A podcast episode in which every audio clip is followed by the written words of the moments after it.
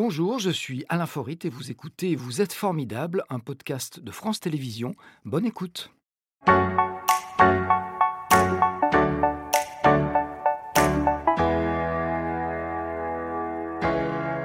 le grand plaisir d'accueillir Stone. Oui, c'est vous. Bonjour. Bonjour. Asseyez-vous, je vous en prie. Merci beaucoup. Je suis ravi de vous accueillir. Moi de même. Alors, Stone, je vais vous appeler Annie après. Annie, oui, Ah, ça. Mais bon, voilà. on commence par Stone, c'est plus officiel. Vous êtes chanteuse de variété française, actrice de théâtre et surtout moitié du célébrissime duo Stone et Chardin, auquel on doit quelques-uns des tubes inoubliables des années 70, comme L'Aventura, Il a du soleil sur la France ou encore Made in Normandie. C'est pas Made in, Auvergne, mais ça aurait pu. Des tubes qui d'ailleurs ont été ressuscités dans les années 2000 grâce à la tournée H tendre et Tête de bois. Vous êtes une artiste qui a des racines dans notre région Oui. et plus précisément dans cette commune de l'Allier qui est située à une poignée de kilomètres à l'est de Montluçon. On va en voir une photo tout de suite. Oui. Vous allez co- reconnaître la mairie de Commenterie. Exactement. Tout à fait. votre arrière-grand-père, je crois, Oui. a bâti la maison familiale à Commentry. Absolument. C'est mon arrière-grand-père, oui, oui, qui était déjà originaire de la région, qui s'était installé euh, voilà, à Commentry. Et ce sont vos grands-parents qui ont quitté Voilà. Commentry parce qu'il fallait être Bah oui, travail. parce qu'ils n'avaient pas de boulot à l'époque, puis ils voulaient pas faire mineur comme les, comme les parents. Alors ils quittaient, ils quittaient la région pour s'installer à Paris où il y avait plus de possibilités de travail. Monter à Paris. On montait à Paris, À cette époque-là. à fait. Mais On ils avaient continue une à envie, c'est hein. de redescendre euh, très vite. Oui, parce qu'ils ont gardé la maison. Oui, ils ont gardé la maison. Oui, oui. Bah oui, nous, euh, bah, ma mère est née là-bas et mes parents aussi y allaient, bien sûr, là, en Ah, vacances. Ils y sont retournés pour passer leur Oui, retraite. c'est ça. Vous, vous y avez passé toutes vos vacances. Ah, toutes mes vacances scolaires, oui, oui, oui. Et aujourd'hui, je crois que vous y vivez plus de la moitié de l'année. Maintenant, oui, surtout le confinement a un peu accéléré les choses et euh, on s'est rendu compte qu'on on s'y installait avec les enfants, les petits-enfants, et on y était très très bien et on a passé des, des moments formidables et donc on s'est dit qu'on était finalement mieux là qu'à Paris.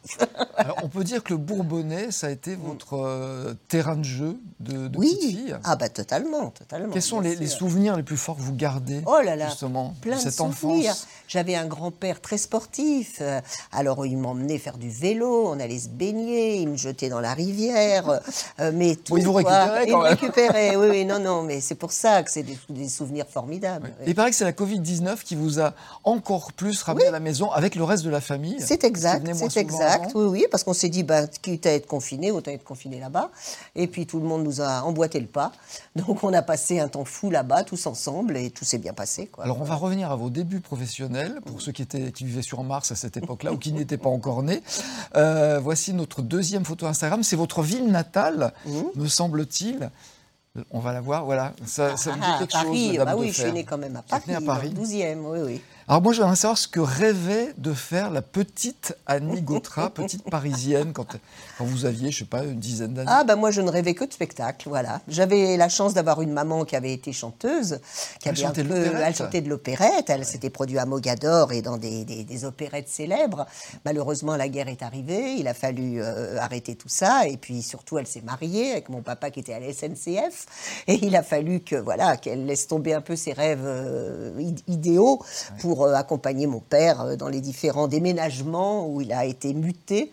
Et puis voilà quoi. Donc euh, mais c'est vrai que ma maman étant passionnée de chansons j'ai été baignée toute vous petite là-dedans Il y a une fibre artistique dans la famille. oui c'est vrai c'est vrai oui, oui. Et on verra tout à l'heure avec votre invité coup de cœur que Oui. la fibre, elle est bien là. Elle continue. Euh, et elle continue.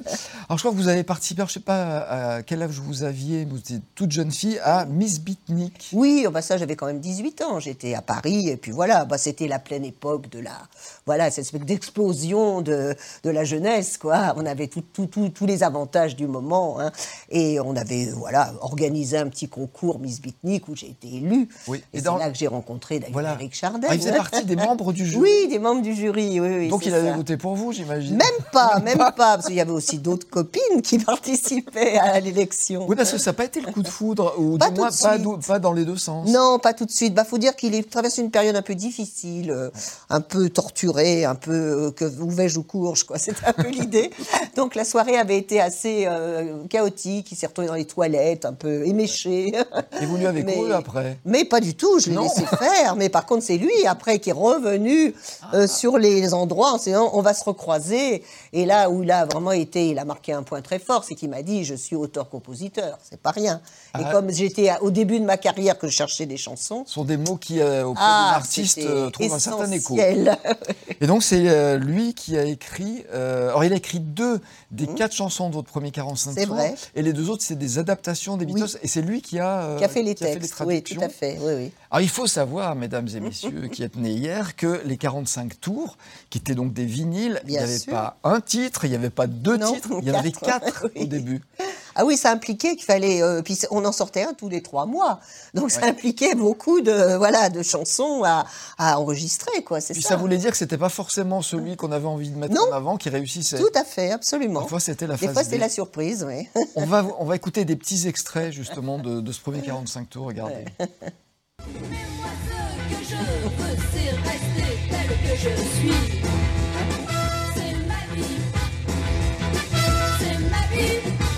La. Et même le chemin est long. J'aurais sûrement raison. Hein.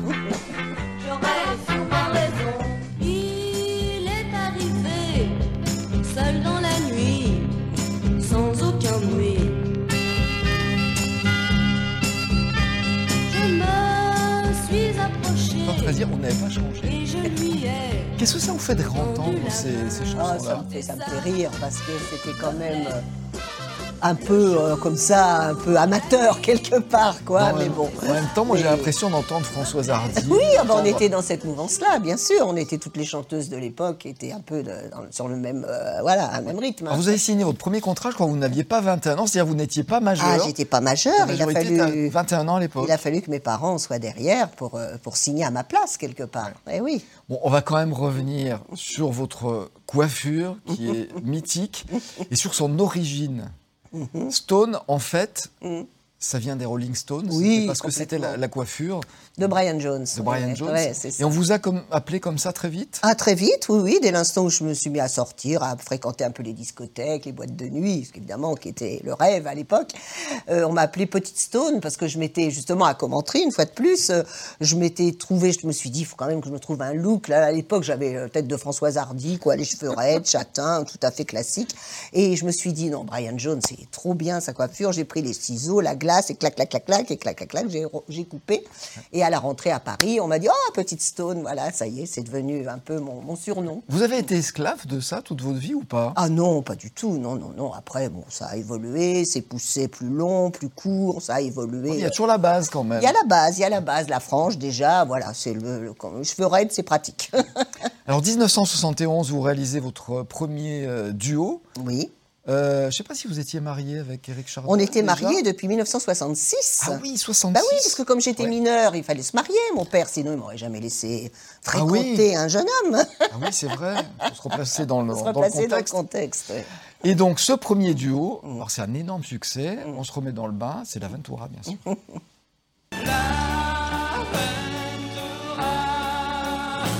C'est la vie que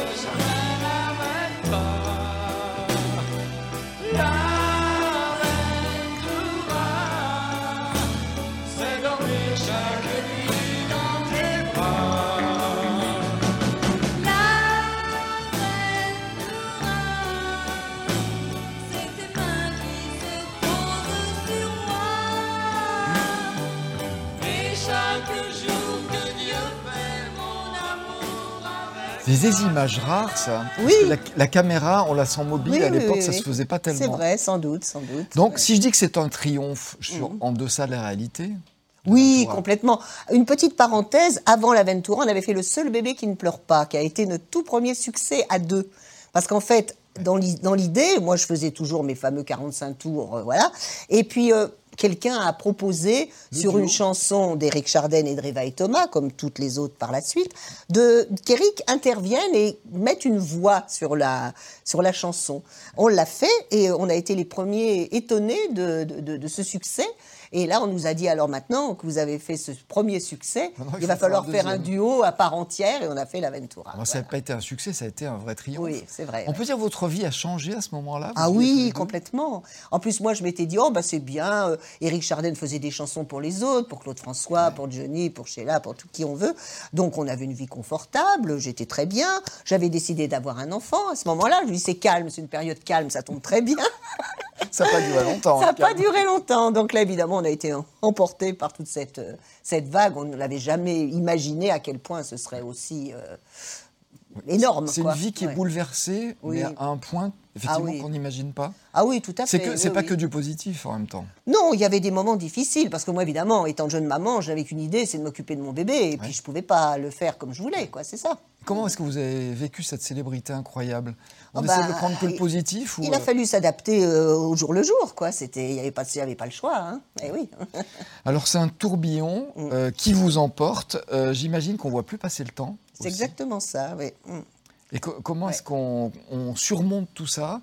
Comment on, on re- retrouve les, les pieds sur terre? Ah ben moi, je les ai jamais perdus, les pieds sur terre. C'est hein. le côté terrienne de- Oui, c'est l'Auvergne. Voilà, ça doit, ça doit venir de là, oui, oui. Non, puis il faut dire aussi qu'on n'était pas des, des tout débutants. On avait quand même notre carrière en solo depuis 66. Moi, j'avais démarré. Eric avait démarré en 63, bien avant. Donc, on avait déjà quelques années, disons, où on avait euh, appris notre métier. On avait fait des galas, on avait chanté un peu partout, on avait fait des disques. Donc, voilà, on connaissait un peu l'affaire, quoi. Donc, du fait que c'est vrai que ça prenne des proportions énormes, mais on est- on n'en était pas non plus euh, les, les premiers, comme quand quelqu'un arrive et tout d'un coup, ça devient la Oui, folie. pas euh, tout d'un coup. Voilà, c'est ça. le temps de vous préparer On a un petit s'est peu. préparé, oui. Alors il y a eu ce triomphe, mais ça s'est pas arrêté là. Il y en a autre derrière et les petits rappels aussi là.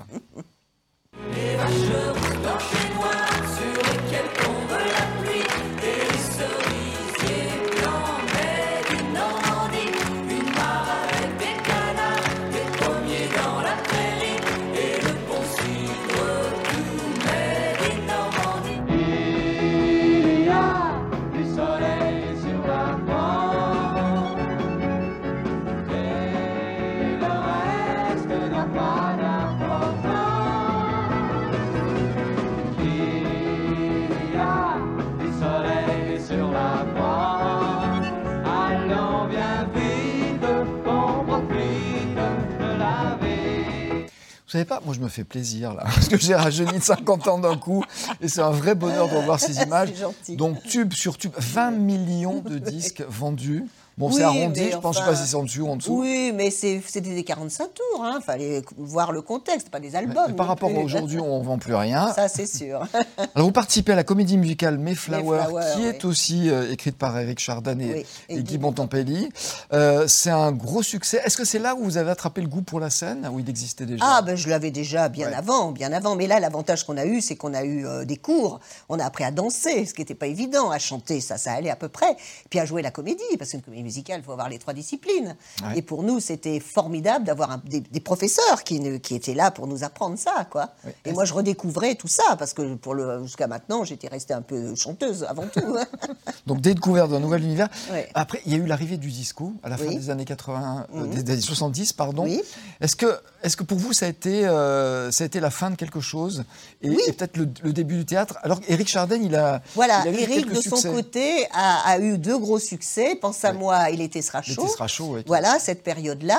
Moi, j'en ai profité justement pour me diriger. J'avais euh, très envie de, de passer à autre chose euh, dans, pour le théâtre. Voilà, j'ai bah, avec ma copine Charlotte Julien, on a écrit une pièce toutes les deux, le plus beau métier du monde, qu'on a joué un an. Donc c'était autre chose et c'était euh, un plaisir aussi de, de voilà de passer dans un autre contexte. Quoi, voilà. Donc, on a quelques images euh, justement de cette pièce avec, Oui. euh, avec Charlotte Julien, qui est toujours votre copine. hein, Toujours de- ma copine depuis 73. La on voilà, Charlotte Julien, qu'on n'a pas oublié, qui elle aussi avait, euh, avait fait chanteuse.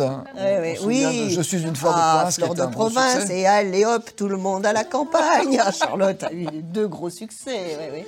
Donc et, ça, on, ça a été- et on chantait en même temps dans cette pièce. Donc ça, ça a été une autre carrière sur les planches. C'est ça. C'était un, c'est un autre plaisir, un autre, Autre rythme aussi. Beaucoup plus rigoureux que je trouve que la chanson. Parce que là, on, Évidemment, on, on est dépendant de, de- de partenaires, enfin, avec Eric aussi, mais je veux dire, c'est pas tout à fait la même chose. quoi. C'est très rigoureux. Donc plusieurs pièces, hein, le monologue du vagin, le clan des Mais alors, vous, vous avez ces images parce que c'est incroyable. Je ne sais même pas si je les ai, moi. Alors nous, on Ah. les a à l'Institut national de l'audiovisuel, Oui, c'est. Voilà, qui Ouais, est ouais. un, un trésor Ah, c'est absolu. marrant, je voudrais bien les avoir. Ah ben on vous les donnera, on vous les donnera. plaisir, Ah, ça sera le- la moindre des choses que de vous faire ce cadeau. C'est. Euh, vous êtes engagé dans une association Oui. euh, qui s'appelle une association pour le droit de mourir dans, Dans la, la dignité, dignité. de, de Jean-Luc De Romero. Jean-Luc Romero. Hmm. Pour quelle raison? Parce que euh, j'ai malheureusement une maman qui a fini ses jours dans la, dans la détresse et la- l'horreur. Et je trouve que c'est c'est infernal de- d'en arriver là. Quoi. Et je me suis rendu compte que cette loi devrait euh, être euh, Devrait ne- vraiment votée. Parce que au moins d'avoir le choix, on, on tue personne, hein, loin de là. Mais je pense qu'en Suisse c'est- normal, en Belgique également, à Luxembourg, dans différents États aux États-Unis, et chez nous non. Alors on sait en plus que c'est, on, on- on se on se retrouve un peu dans le cas de l'avortement à l'époque. Il y a des dérives, il y a de l'hypocrisie. On sait très bien que les euthanasies sont pratiquées, mais on veut pas le savoir. Voilà. Et finalement, si vraiment on veut mourir dans la dignité, il faut aller s'exiler en Suisse, qui est une horreur, surtout quand on est malade et que voilà. Alors moi, je me suis engagée auprès de Jean-Luc Romero, qui est quelqu'un de passionné aussi, et euh, je suis déléguée de mon arrondissement, du deuxième, donc je m'occupe de gens qui sont aussi malades, dans la difficulté. D'ailleurs, j'ai une dame qui m'a demandé de l'accompagner en Suisse au mois de septembre, alors donc, vous voyez. Donc c'est un vrai C'est engagement. un vrai, un vrai engagement et c'est pas facile tous les jours. Bon, vous avez encore des envies de scène et euh, Oui. j'ai su avant l'émission que vous continuez à faire, à faire des galas. Oui, toujours. Ça, c'est un plaisir de toujours. Ah, toujours. Ça, c'est ça jamais, euh, c'est jamais retombé, non. Non, non, non. Donc vous parcourez la France. Oui. Bon, dans les prochains mois, on vous voit pas dans la région. Pas tout à fait. On est un peu plus euh, dans le, vers la Normandie, justement. ça tombe bien. Alors ça, c'est une autre question. Pourquoi Voilà. Vous n'avez jamais chanté Made in Auvergne Ben non, parce Ça que ça moins s'est pas fait. Faut croire que les auteurs n'ont pas trouvé le- les bons textes, je ne sais pas. Et puis aussi une petite parenthèse, récemment, euh, moi j'adore les duos, hein, évidemment. J'ai fait un duo avec Gilles Dreux récemment. Il a sorti un album. On a fait deux galas justement euh, à Dreux et puis à Paris. Et j'ai fait également un duo avec Fabienne Thibault. Voilà. Ah, je ne Oui. savais pas. Bah, j'ai eu le plaisir Ah, bah, d'accueillir voilà. qui est, qui est Qui quelqu'un d'adorable. Adorable, avec qui on s'entend très bien et on a fait un duo toutes les deux et on se régale. Bon, les gens adorables euh, se connaissent en général. Ça, en hein, général, il y a des atomes crochus. ouais, ouais, ouais. On va écouter la question formidable tout de suite. Écoutez. Annie, vous arrive-t-il de regretter les années 70 ou considérez-vous que c'est votre vie passée et qu'aujourd'hui vaut autant la peine d'être vécue? Oh non, je regrette pas les années 70, j'en garde un souvenir magnifique. J'ai l'impression que vous ne Mais- vivez pas du tout dans le passé. Ah non, je pas dans le passé, loin de là. Ça peut arriver. Je pense que On en connaît. Ah mais j'aime bien aussi. Moi, je suis très euh, album, vieilles photos, vieux films. C'est pour ça quand j'ai vu ça, euh, je, je stocke tout ça et à l'occasion, c'est un plaisir de, re- de se replonger là-dedans. Mais malgré tout, il y a encore des choses à vivre maintenant et euh, voilà, jusqu'à, on verra. Bah, le plus tard possible. Petite question, c'est Oui. quoi quelqu'un de formidable pour vous? Quelqu'un de formidable, bah, déjà, c'est quelqu'un en qui on peut avoir totalement confiance. Voilà, moi, je vois ça comme ça. bah, C'est un peu la première des qualités. C'est ça. Ah oui, ça, c'est indispensable. C'était Vous êtes formidable, un podcast de France Télévisions. S'il vous a plu, n'hésitez pas à vous abonner. Vous pouvez également retrouver les replays de l'émission en vidéo sur France.tv.